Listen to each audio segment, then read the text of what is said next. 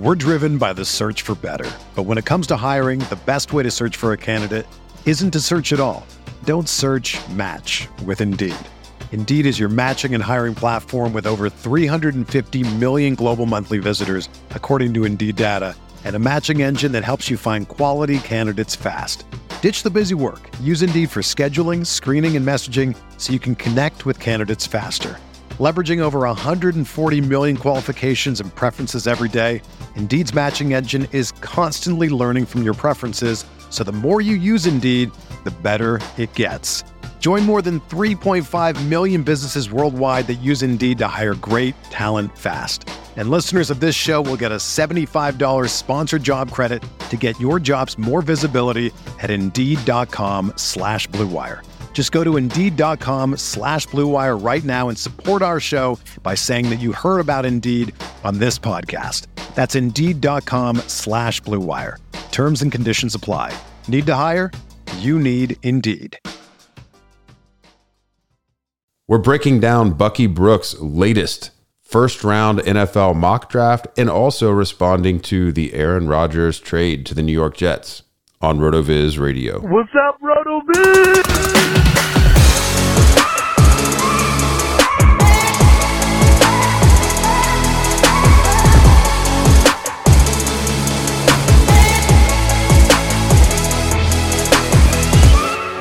Welcome into the RotoViz Fantasy Football Podcast. I'm Curtis Patrick, joined by Dave Caban from sunny St. Martin. Dave is living it Caribbean style, still dialed in to everything that's going on in the NFL. Gracious enough to still record a pod this week. Um, Dave, jealous of your whereabouts this week. It is uh, currently 47 degrees here in Central Ohio. Well, you know, I'm enjoying my time here wanted to make sure we still got a pod out with the very exciting event that will be happening at the end of this week. But more important than anything I have just said is the fact that Curtis is doing his best Baker Mayfield impression right now, rocking a headband, and I have never seen yeah. him looking more ready yeah. to go for an episode than he is tonight. Oh yeah, man! I I lunged a half mile. Uh, you know, ran the, ran the kids to death at soccer tonight. Just completely dominated you know, the whole team physically with how long I was planking. You know, just out there proving myself as a 39 year old coach against these 12 year olds. So, yeah, I'm ready to go, man. Like the T levels are through the roof. Um, we want to get into some rookie talk um, tonight by breaking down, you know, I would say this like it's going to come across kind of like an alternative universe uh, first round mock draft from Bucky Brooks. It's a lot different than some of the other popular first round landing spots that we've seen. And it's just, it's fun to think about some of these different landing spots and, and different orderings within the positional tiers uh, that could happen if things fall different ways. Um, so we're going to break that down first two thirds of this episode, and then we're going to get into some of the New York Jets stuff that has been uh, developing and, and break down how Aaron Rodgers landing uh, in the in the Big Apple affects all of the other pieces. So Dave, let's do you do you have drops? I'll add them in post. We'll add something in. You'll add it in post. Okay, so we'll just leave that in there so people know how the sausage is made. All right. So Dave, Bucky Brooks, NFL.com. Um, this just dropped today. So this is his 4.0 uh, NFL mock draft. It's first round only. And let's just roll through. He's got 10 fantasy relevant players drafted in the first round. We've got four QBs, but only two in the top 10, um, which is definitely a veer from from popular thought.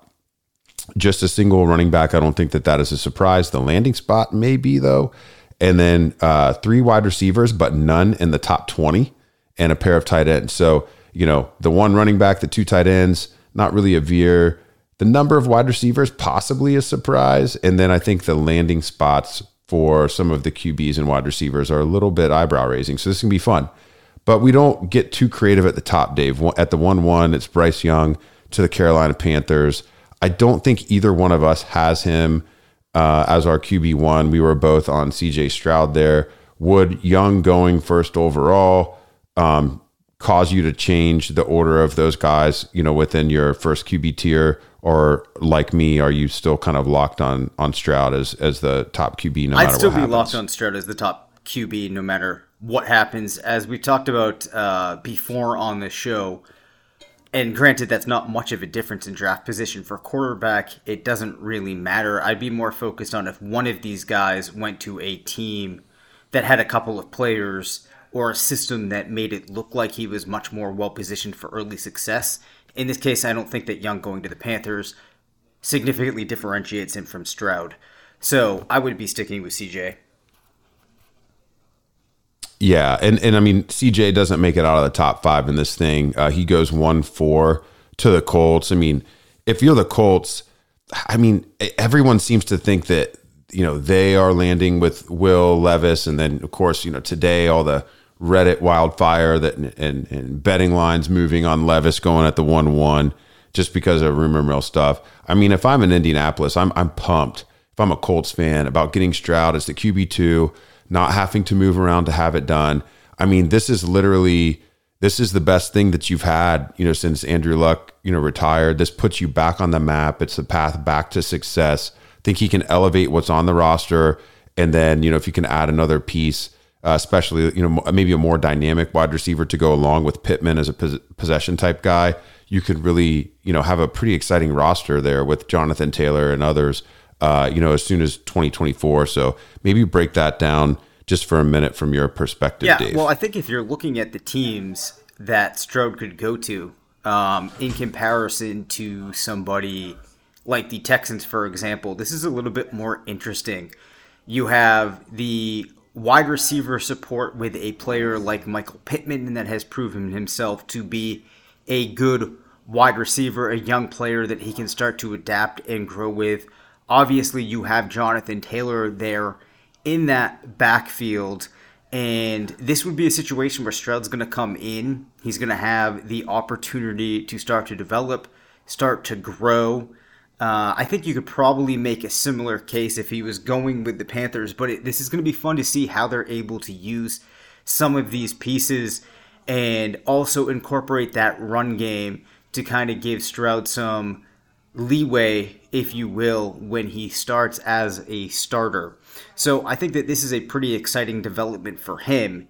In comparison to this move with Levis going to the Texans, that differentiation that we saw between Young and Stroud before really holds now. Um, and it's going to be interesting to see how fantasy managers react to this because in this mock we have Hendon Hooker not going in the first round. We have the four quarterbacks. You don't see Anthony Richardson till later. And as we will talk about later, the landing spot that he goes to might remove him from the early round equation for many fantasy managers out there.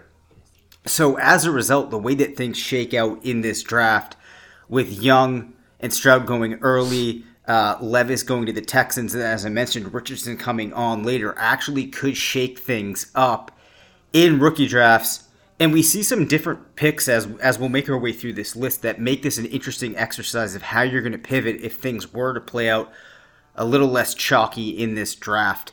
So, Curtis, those are my thoughts on the landing spots for Young and Stroud. When you start to think about uh, Levis with the Texans in comparison to what we've talked about prior, does that shift any of your thoughts?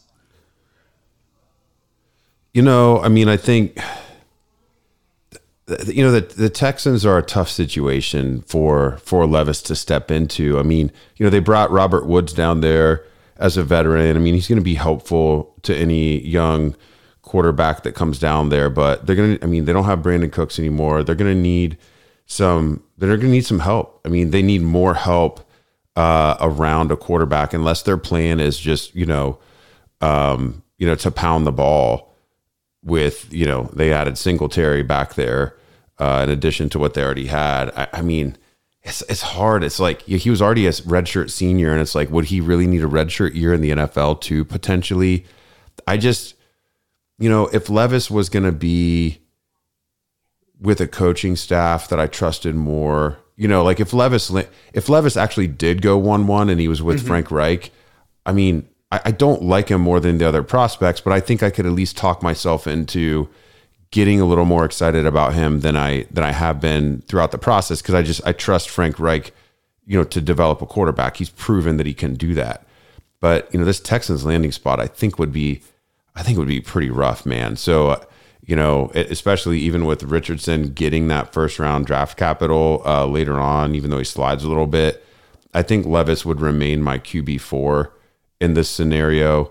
You know, he he would have to go to a, a really nice spot, I think, and Richardson would have to fall out of the first round for me to consider bumping Levis up to the the QB three. Yeah, so you know it's a pretty big indictment on Levis there. Getting away from quarterbacks for a minute because in this uh, mock we do see two tight ends going early. One of them, in the first one being Dalton Kincaid, going to the Packers. We will talk about the Aaron Rodgers move later. Uh, of course, you have to focus on a couple of things that we've talked about here solid touchdown numbers for Kincaid, solid receiving numbers for a collegiate tight end.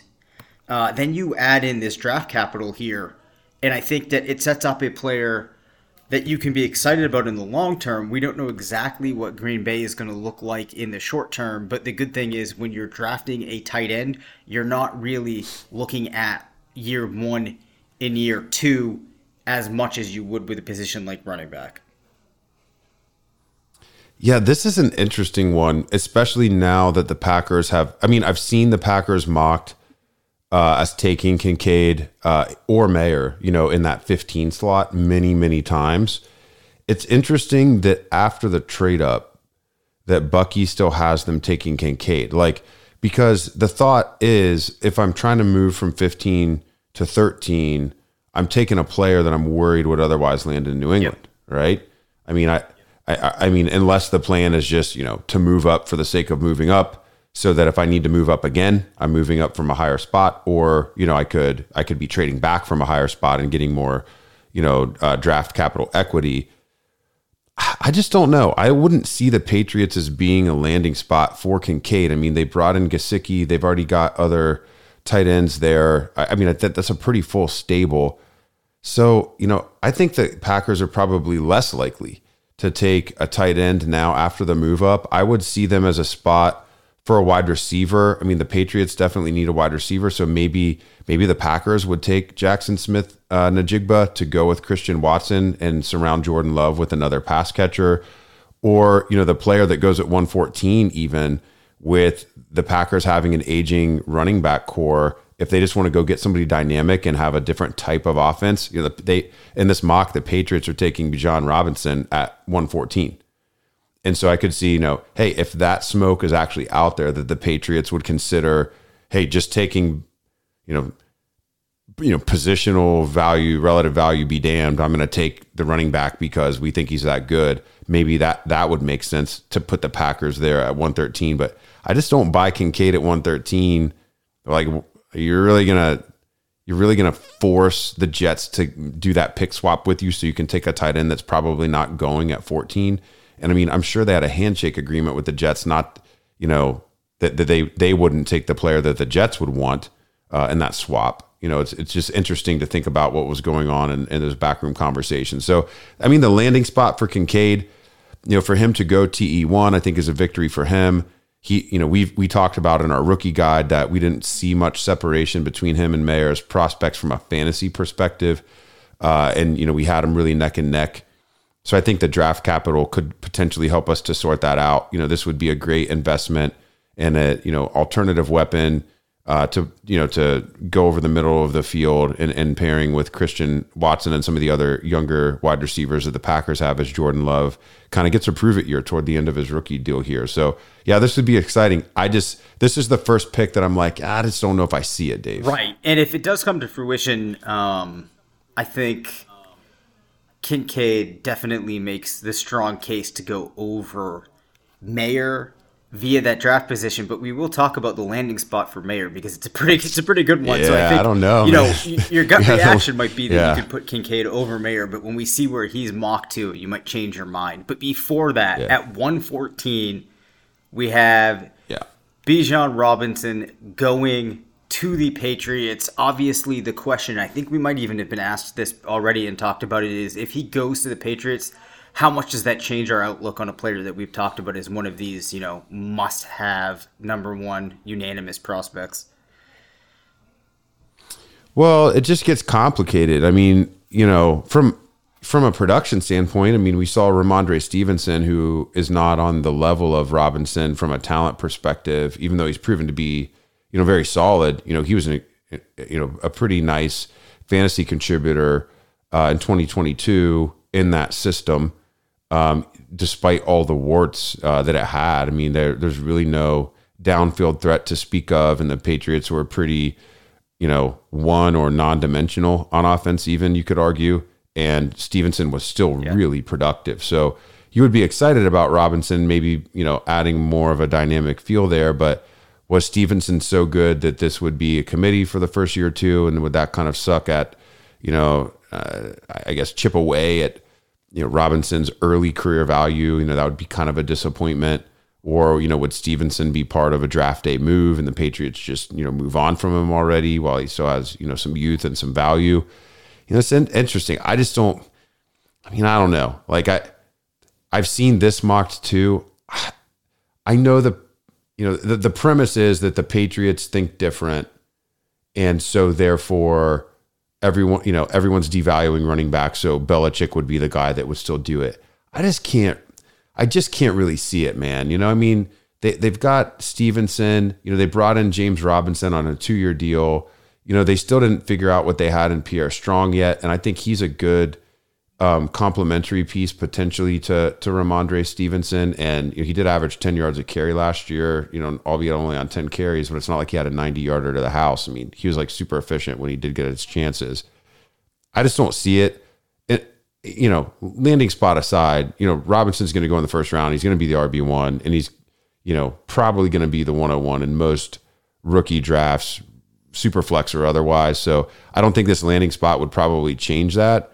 But, you know, I think it would be disappointing because you wouldn't automatically think that he would consolidate the whole backfield. I mean, from a talent perspective, maybe you would argue it, but you know, Stevenson was pretty good. Yeah, I agree with that. I think that of the realistic spots that I've considered that Robinson might go to, he stays the number one back for me no matter what. When I look at the Patriots roster right now, yeah. the way it's constituted, I just really doubt that we would see Robinson going to them. Uh, I think it would be more likely if we saw a move where the Patriots traded back a little bit and for some reason he were to fall than them sitting at the 114 and going ahead and making that pick. So uh, we'll see how that plays out. They just have so many other yeah, needs, they, man. they have so many other needs. I mean, I know they brought in Juju, but I mean, if, if the Patriots have a chance to bring in the top wide receiver in the draft and instead they draft right. running back, I mean, if I'm Dave Caban, I'm pulling. Oh my, my god, out. I will be going nuts. and then the worst part is I'll have to be yeah. explaining. Yeah. Well, I'll choose not to, but I will be hearing a lot of conversations at work where I'll just want to be like, uh, all right, like let's really break down why this is awful here, and then I'll hear the same thing. Oh, but Belichick must see something in him. You know, he knows what he's doing. Same conversation I had with Sony yeah. Michel. Moving on. yeah. All right. So Michael Mayer goes 121. So that's that's the tight end two in this draft. And, you know, we had him neck and neck with Dalton Kincaid. I mean, this is a pretty great landing spot, man, with Justin Herbert. You know, this, you know, Keenan Allen is on the back half of his career. You know, Mike Williams, um, you know, continues to battle injuries of, you know, nearly every kind. You know, we've seen the Chargers be commonly mocked as taking a tight end or a wide receiver. So, I mean, I think Bucky definitely has this locked down. You know, it, it could potentially be a burner like Jalin Hyatt here or Zay Flowers. Uh, but Mayer makes some sense too. You know, they had Gerald Everett there last year, and you know he did a respectable job. But um, you know, I don't. I'm not sure that he added as much to the offense as they would get from a guy like Mayer, who is a you know a bigger body and um, probably more of a complete tight end. I think it would be fair to say than than uh, than Gerald Everett. So yeah, I, I like this spot, and you know, with both of the guys getting first round draft capital, Mayer landing with the Chargers, and let's say Kincaid does land with the Packers. How would you order? That? I think guys? I would put Mayer ahead of them, uh, ahead of Kincaid. Me too. Yeah, you know, there's reasons that you can make the case. One of the things that I've talked about before is we do have the measurables on Mayer, which are important for a tight end. They're pretty good in his case. You add in the fact that he'd be playing with this talented player in Justin Herbert in an organization that has been successful over a recent time span. Uh, as you said, Mike Williams struggling with injuries. It just looks like there'd be this plan in place for him to step into. Uh, it's a pretty good differentiation. Also, him going at 121 to a team like the Chargers probably pushes him, him up maybe a spot or two in the rankings that we would have in the rookie guide. So that is pretty exciting. Now, if the Chargers don't go with somebody like Mayer, as Curtis mentioned, I think it's likely that we do see them go for another pass catcher. Uh, at which point things get pretty interesting for that player, especially with the way that this mock has come out here. Uh, we were to see any of those high level receivers that we have talked about prior make their way to San Diego, that would be very, very interesting. Now, before we actually talk about the first wide receiver going off of the board, we have that exciting move of Mayer to the Chargers. The 122 that Bucky has here, Curtis, is really, uh, Yeah. really interesting. I'm going to say the name. I'm going to let you take the first crack at this one because I'm still unsure. My mind is still has trouble processing if this happens. At 122, it's Anthony Richardson to the Ravens. What do you think? We're driven by the search for better. But when it comes to hiring, the best way to search for a candidate isn't to search at all. Don't search match with Indeed. Indeed is your matching and hiring platform with over 350 million global monthly visitors, according to Indeed data, and a matching engine that helps you find quality candidates fast. Ditch the busy work. Use Indeed for scheduling, screening, and messaging so you can connect with candidates faster. Leveraging over 140 million qualifications and preferences every day, Indeed's matching engine is constantly learning from your preferences, so the more you use Indeed, the better it gets. Join more than 3.5 million businesses worldwide that use Indeed to hire great talent fast. And listeners of this show will get a $75 sponsored job credit to get your jobs more visibility at Indeed.com slash BlueWire. Just go to Indeed.com slash BlueWire right now and support our show by saying that you heard about Indeed on this podcast. That's Indeed.com slash BlueWire. Terms and conditions apply. Need to hire? You need Indeed. I mean, I don't. I just don't buy it. Um, I I don't. I don't think that this is very realistic. I don't think that Anthony Richardson is a Todd Monken type of quarterback.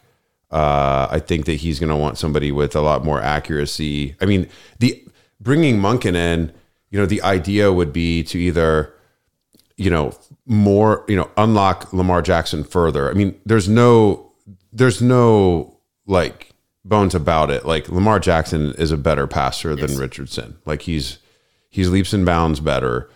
Um, so it's easier for me to see the Ravens smoothing it out with Jackson and then him getting a chance in the Monken system. But I think they also bring him in because, you know, they do, unfortunately, I mean, they are going to need to be able to keep up, you know, with all of the firepower in the AFC if they're going to break through and, and win a, a Super Bowl, you know, with this current roster construction. I don't see how Anthony Richardson puts them closer to that. And, you know, if this is the path that they were going to go down, I don't think it's the right OC match. Now, I think the argument would be, well, the Ravens would never think that Richardson would actually fall here. And if he did, would they be able to resist it? it? You know, if that is Bucky's thinking here, you know, perhaps I buy that and then they can get bold and, you know, you know, try to figure something out with a, a sign and trade with with Jackson and, and move on you know, I don't like the idea of drafting Richardson and then quote and then basically like developing him behind Jackson. I mean, like Richardson should be able to come in and and approximate what Justin Fields did as a rookie, you know, just with his legs right away. Like I I think, you know, you let him learn on the job um how, you know, how much accuracy is he going to develop holding a clipboard on the sidelines? I just don't know, but this doesn't feel like a Ravens pick to me given the direction that they've said that they want to go, unless it's just a pure value proposition. You know, Richardson going in the first round will keep him above Levis for me, uh, as long as Levis doesn't go, you know, one one. Um, I think that's kind of the idea here, just because of like the pure athleticism. I mean, we've talked about it early in the process. He's literally one of the most impressive athletes, if not the most impressive athlete ever um, at the quarterback position. So you know, that stuff's going to continue to be tantalizing as long as he doesn't fall to you know round two. And you know, the reason I draw the line there is just you know he's he's a great he's a great rusher and he does throw a nice deep ball, but this is a far different situation than like when Jalen Hurts fell to the second round. Like when Jalen Hurts fell to the second round, you know, he he stood out as a freshman at Alabama. Then he was a true star as a passer at Oklahoma. High accuracy, along with all of the rushing upside, a much more complete quarterback that, you know, we were frankly shocked fell out of the first round. Um, it's just a totally different situation. So, you know, it's I'm not being negative. I'm just trying to be real about what Richardson in. You know, he's in is he's an exciting project, but you know he's not on the level of a you know Jalen Hurts where he falls to the second round and then he's you know on auto draft and all of our rookie drafts yeah. for us. The coolest thing would be if this did come to fruition and Lamar stays there and we finally get to see one of these teams deploy this system where both of them are on the field every play, and we just see what that. Looks Yeah, that like. would be pretty sweet, right? Um, but yeah, I would. I'd be inclined to say that there's other landing spots that I'd be a lot more excited for him in. I'd be afraid that there's this thought that you can plug him in one for one for Lamar, uh, which I think would just set him up for failure. I would not see that working out. But we spent enough time there. Let's get to some of these wide receivers. In this mock, this would be one of the more interesting things that could happen you have Jaxon Smith-Njigba going to the Vikings, playing with Kirk Cousins, great. Playing alongside Justin Jefferson, maybe not as exciting as him going to a team where he's locked in to that number one role. We worry here about the fact that it's going to be a Ja'Marr Chase, Tee Higgins situation. Both great players, but there's one that's always going to be on top of the other. Yeah, I, I think that's spot on. I mean, that being said, you know, Jefferson's and Thielen, especially like a couple years ago, I mean, they still got it done. I mean, we have lots of situations in Dynasty from a Dynasty value perspective where, you know, the one and two are valued very similarly. You know, Tyreek Hill and Jaylen Waddle, um, especially come to mind, uh, along with, you know, Chase and, and Higgins both being, you know, top 36 assets in any format, kind of however you cut it. So it's not really a death knell on JSN. You know, it probably caps his ceiling, and you know, it might cap. I mean, you know, if I, have even seen the the comp of of JSN to Adam Thielen actually, um, and so you know, if he's a younger, better version of Thielen, you know, does would that cut in maybe to the the total volume of Jefferson? I mean, Thielen when he had settled in, he kind of was like the red zone threat and the alternative option, and you know, especially before he, the injury started mounting, is pretty good. You know, YAC receiver because he's so good at creating some separation, always able to get a couple yards after that catch. I mean, JSN's kind of cut from that same cloth. So, you know, at first glance, I think it's like, oh man, like I wish he would have gone somewhere we could be the alpha. But, you know, I think there would be role separation. And if anything, it might bring his value back to the field a little bit to where it would be easier to trade up in your rookie drafts to take um, JSN. Whereas, you know, before landing spot was known and he's, you know, he's kind of locked in and in one QB rookie drafts as the one, two or the one, three, you know, maybe this makes him more of an eye of the beholder type rookie draft prospect and makes him more attainable, which is fine for you and I, you know, who are both, you know, pretty big fans. Sure. So I could see myself potentially leaning Addison over Njigba um, if that were to play out. Uh, we will talk about the projected spot for Addison here. And of course, I've been high on Addison all draft cycle. But another interesting move would be, and this one seems realistic. I do think it's possible we see Zay Flowers going as the second wide receiver off the board. In this case, he goes to the Giants. This is a team that I've seen him mocked to a number of times playing with Daniel Jones, who the team has signaled that they're pretty committed to. Uh, I think he could step into that system right away, make a pretty substantial impact Uh, the question here probably becomes if that happens, is that enough to lock him him in as the number two over some of those other impressive young wide receivers we talked about?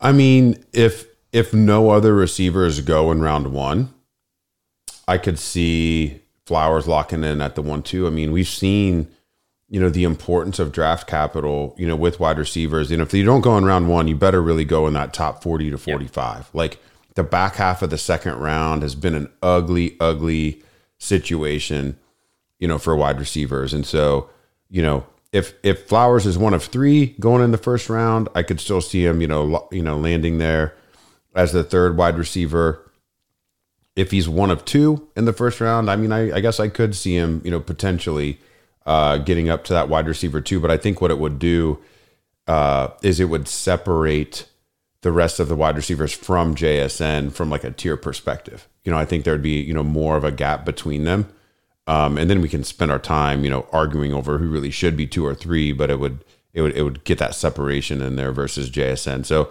Yeah, I mean the Giants have abundant opportunity. You got to like what Brian Daboll is doing there. I do think Daniel Jones will continue to improve in this system. I mean Daboll's proven that you know he can develop and, and adjust his strategy to the players on his team.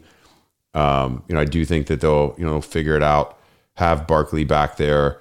Uh, they've brought in some other complementary pieces like Parris Campbell uh, to you know compete for some of those other types of targets. But you know, Flowers would really pencil in. I think is the you know the alpha from a target perspective. You know, even in year one, if you were to land in this spot at 127 your boy Jordan Addison goes to the Buffalo Bills. So I mean, if this is the way that it plays out, you know, I mean, Addison is the clear two, if right. not the one. You know, getting that Buffalo Bills landing spot, being a potential heir apparent to Stefon Diggs, you know, perhaps two years or so from now. But this would really give Josh Allen that legitimate number two that still just really hasn't developed. I mean, Emmanuel Sanders was probably the closest thing that they had, you know, a couple years ago, but Gabe Davis is really I think he really slots in more appropriately as a, a dynamic third piece rather than you know a priority number two, which is what Addison would you know be in this offense. Yeah, definitely. This would be an absolutely terrific landing spot for him.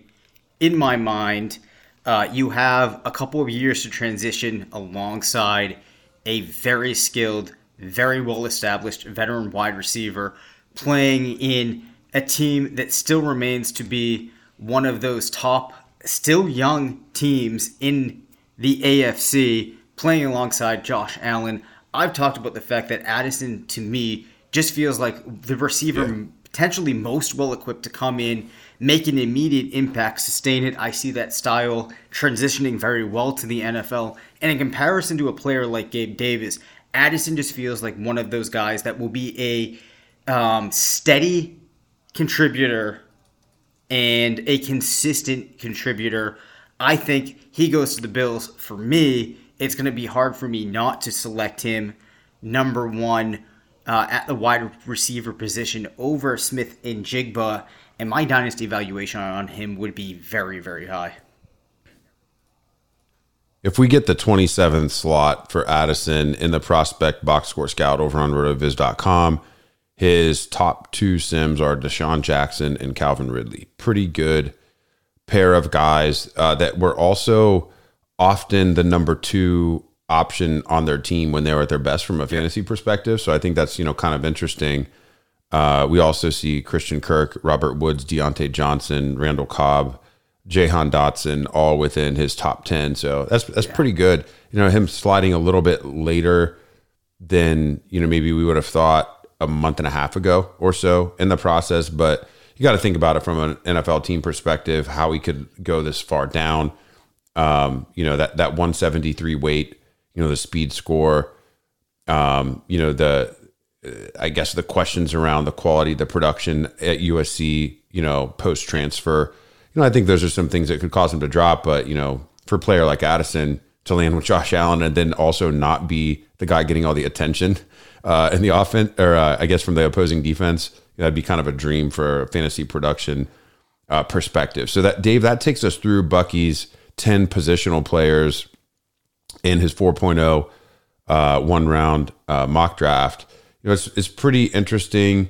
Um, I like some of these. I, I like the exercise because it gets some of these players into in, into team situations that we maybe hadn't thought of as much, and you know, throughout the process before the NFL draft, it just gets so tempting to kind of get you know take lock on on your rankings, and then you know, well, that a lot of that's based off of you know the, the two or three spots that players most commonly get mocked and then everyone kind of just sees them in those uniforms and it's like I mean that's not usually how it goes down. I mean there's usually a lot of surprises. I mean Clyde Edwards-Helaire goes over Jonathan Taylor. Like that stuff happens. And so, you know, and players slide and players get drafted high and you know, some teams value the combine, some teams value production. I just can't wait, man. I can't wait for Thursday night. I can't wait for Friday can't wait to get volume three of our rookie draft out to all of the listeners uh, and you know purchasers and subscribers. We're going to be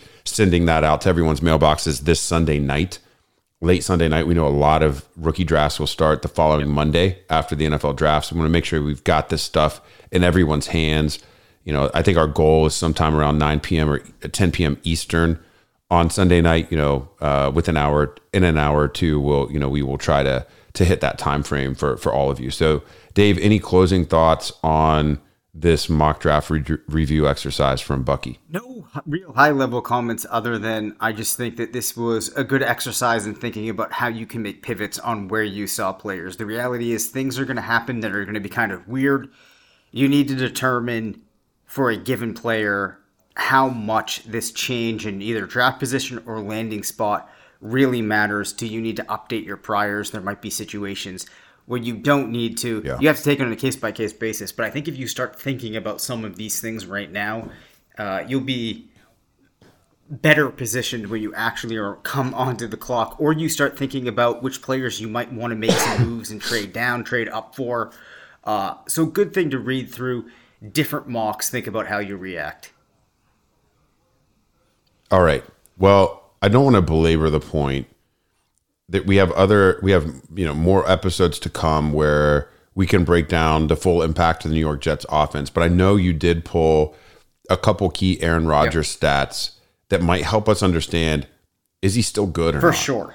Um, and so I think we, we could at least kind of tease this New York Jets offensive breakdown exercise with you sharing some of your uh, analytics research on Aaron Rodgers as we close sure. the episode. So there was a couple of things I wanted to do to just kind of frame if Aaron Rodgers has started to slip in any way that would make me call into question the projections I could give, say, to his receivers as I start building out his projections. So I went back and looked from 2019 to 2022 at a couple of things. I looked at his on target percentage when pressured. Uh, 2021 was a down year, but 2022 was in line with his 2019 and his 2020, which were on uh, on par with what we would have seen from him earlier in his career. So that's a check in the rush bucket there. I also looked at his on target percentage of passes that traveled more than 35 yards. We do see a little bit of a drop down the two years, but nothing that I could really point to as saying is indicative of a major drop for Rodgers. Uh, also, if you look at those similar, or maybe not similar, like more simple stats like completion percentage, um, air yards conversion, average depth of targets, um, attempts per touchdown. You don't see anything too glaring. And the other thing you have to keep in mind, Kurt, is in 2022, it's a year without Davante Adams, so you might see some of those numbers fall when you consider the fact that he no longer had that real elite wide receiver.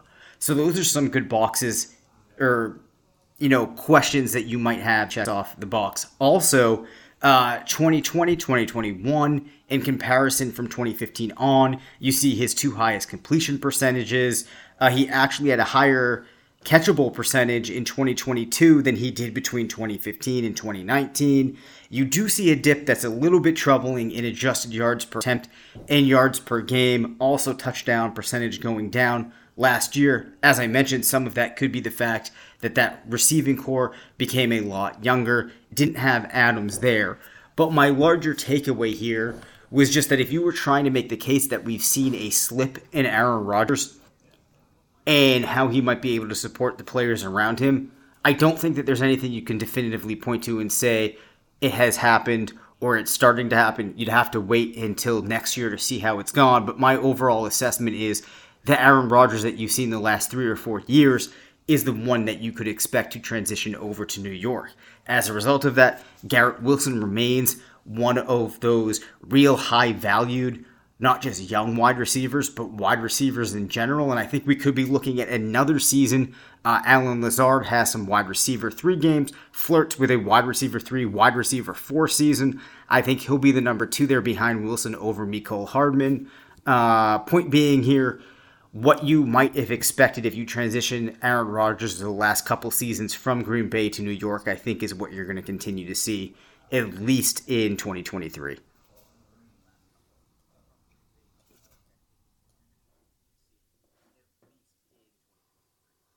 Well, as a dynasty manager who has come across several Garrett Wilson shares this offseason, I'm happy to hear that for sure. And I mean, I, if you look at the surrounding cast, I mean, there's no question. Yeah.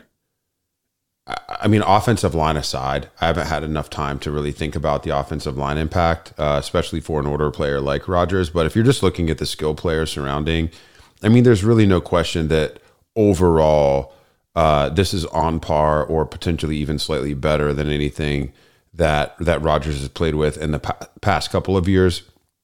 Um, that being said, you can't really ever fully replace somebody that's as dangerous as Davante Adams and the connection that they had.